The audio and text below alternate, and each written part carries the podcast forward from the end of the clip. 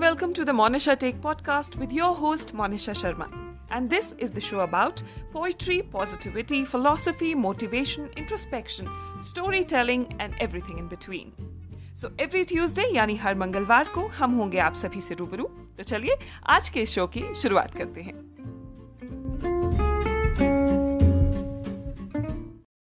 This podcast was created on Hubhopper Studio. If you wish to start your own podcast for free, visit studio.hubhopper.com or download the mobile app on the Google Play Store. Hubhopper is India's leading podcast creation platform. Start your own podcast and get your voice heard across platforms like Spotify, Ghana, Google Podcasts, Wink Music, and more. Click on the link in the episode description or visit studio.hubhopper.com. Namaskar. The Monisha tech podcast के इस नए episode में आप सभी का स्वागत है। तो दोस्तों, आज आप सभी के लिए मैं एक छोटी सी कहानी लेकर आई हूँ। इस कहानी को सुनने के बाद जीवन को देखने का आप सभी का नज़रिया शायद बदल जाएगा। इसलिए कहानी को ध्यानपूर्वक सुनिएगा। तो आज की कहानी है हरीश की।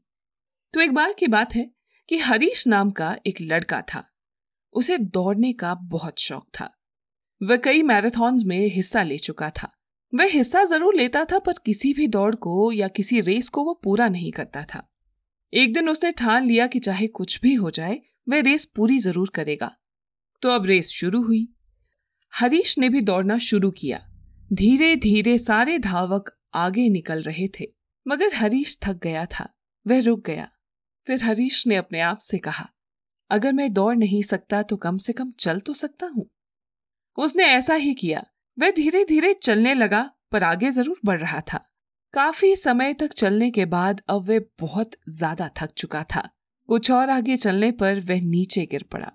इसके बाद हरीश ने अपने आप से कहा कि मैं कैसे भी इस दौड़ को आज पूरा ज़रूर करूँगा। वह जिद और हिम्मत जुटाकर वापस उठा।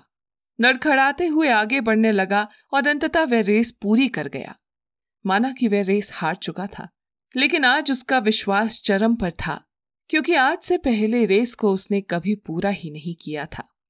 वह ज़मीन पर पड़ा हुआ था, क्योंकि उसके पैरों की मांसपेशियों में बहुत खिंचाव हो चुका था। लेकिन आज वह बहुत खुश था, क्योंकि वह हार कर भी जीत गया था।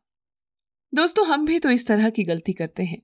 हमारी ज़िंदगी में कभी भी अगर कोई परेशानी होती है तो हम उस काम को नहीं करते और छोड़ देते हैं।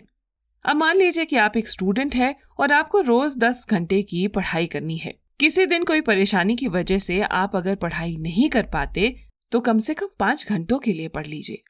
हरीश की कहानी से हमें ये सीखने को मिलता है कि हम अगर लगातार आगे बढ़ते रहें तो एक दिन हम हार कर भी जीत जाएँगे। मैं जानती हूँ कि आज की ये कहानी कोई बहुत अलग या यूनिक नहीं है, पर मुझे ये भी लगता है कि इतना महत्वपूर्ण संदेश आप सभी तक पहुँचाने के लिए किसी खास कहानी की ज़रूरत नहीं है।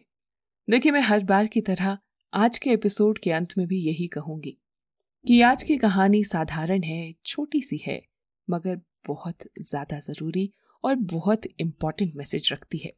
मैं जानती हूँ कि अक्सर हम एपिसोड सुनते हैं और आगे स्क्रॉल कर जाते हैं और अपनी ज़िंदगी में व्यस्त हो जाते हैं। शायद आज के एपिसोड के बाद भी आप सभी ऐसा करेंगे। लेकिन अगर आप सभी मेरा ये संदेश सुन रहे हैं तो मैं आप सभी से गुजारिश करूँगी कि इस छोटी सी कहानी और इस छोटे से संदेश के बारे में कम से कम एक मिनट के लिए सोचिएगा ज़रूर। जीवन में कितनी ऐसी परिस्थितियाँ आ जाती हैं कि जब हमें लगता है कि सब कुछ खत्म हो चुका है या फिर अब हमसे नहीं हो पाएगा। हम भले ही अपने परेशानियों के बारे में सभी को ना बताएँ, लेकिन हम सभी जानते हैं कि सभी की जिंदगियों में छोटी बड़ी हर तरह की परेशानियाँ आती जाती रहती हैं। देखिए, परेशानियाँ तो सभी की ज़िंदगी में आती हैं। लेकिन फ़र्क इस बात से पड़ता है कि आप उन परेशानियों का समाधान किस प्रकार से निकालते हैं। फ़र्क इस बात से पड़ता है कि आप उन परेशानियों का सामना कैसे करते हैं। क्या आप उन परेशानियों से भाग जाते हैं? क्या आप उन परेशानियों को देखकर आँख मूंद लेते हैं? या फिर आप हरीश जैसे हैं जो परेशानियों का दौड़ कर चल कर लंगड़ा कर लड़खड़ा कर रेंग कर मगर डट कर सामना करते हैं। इस बारे में आप सोचिएगा ज़रूर। धन्यवाद।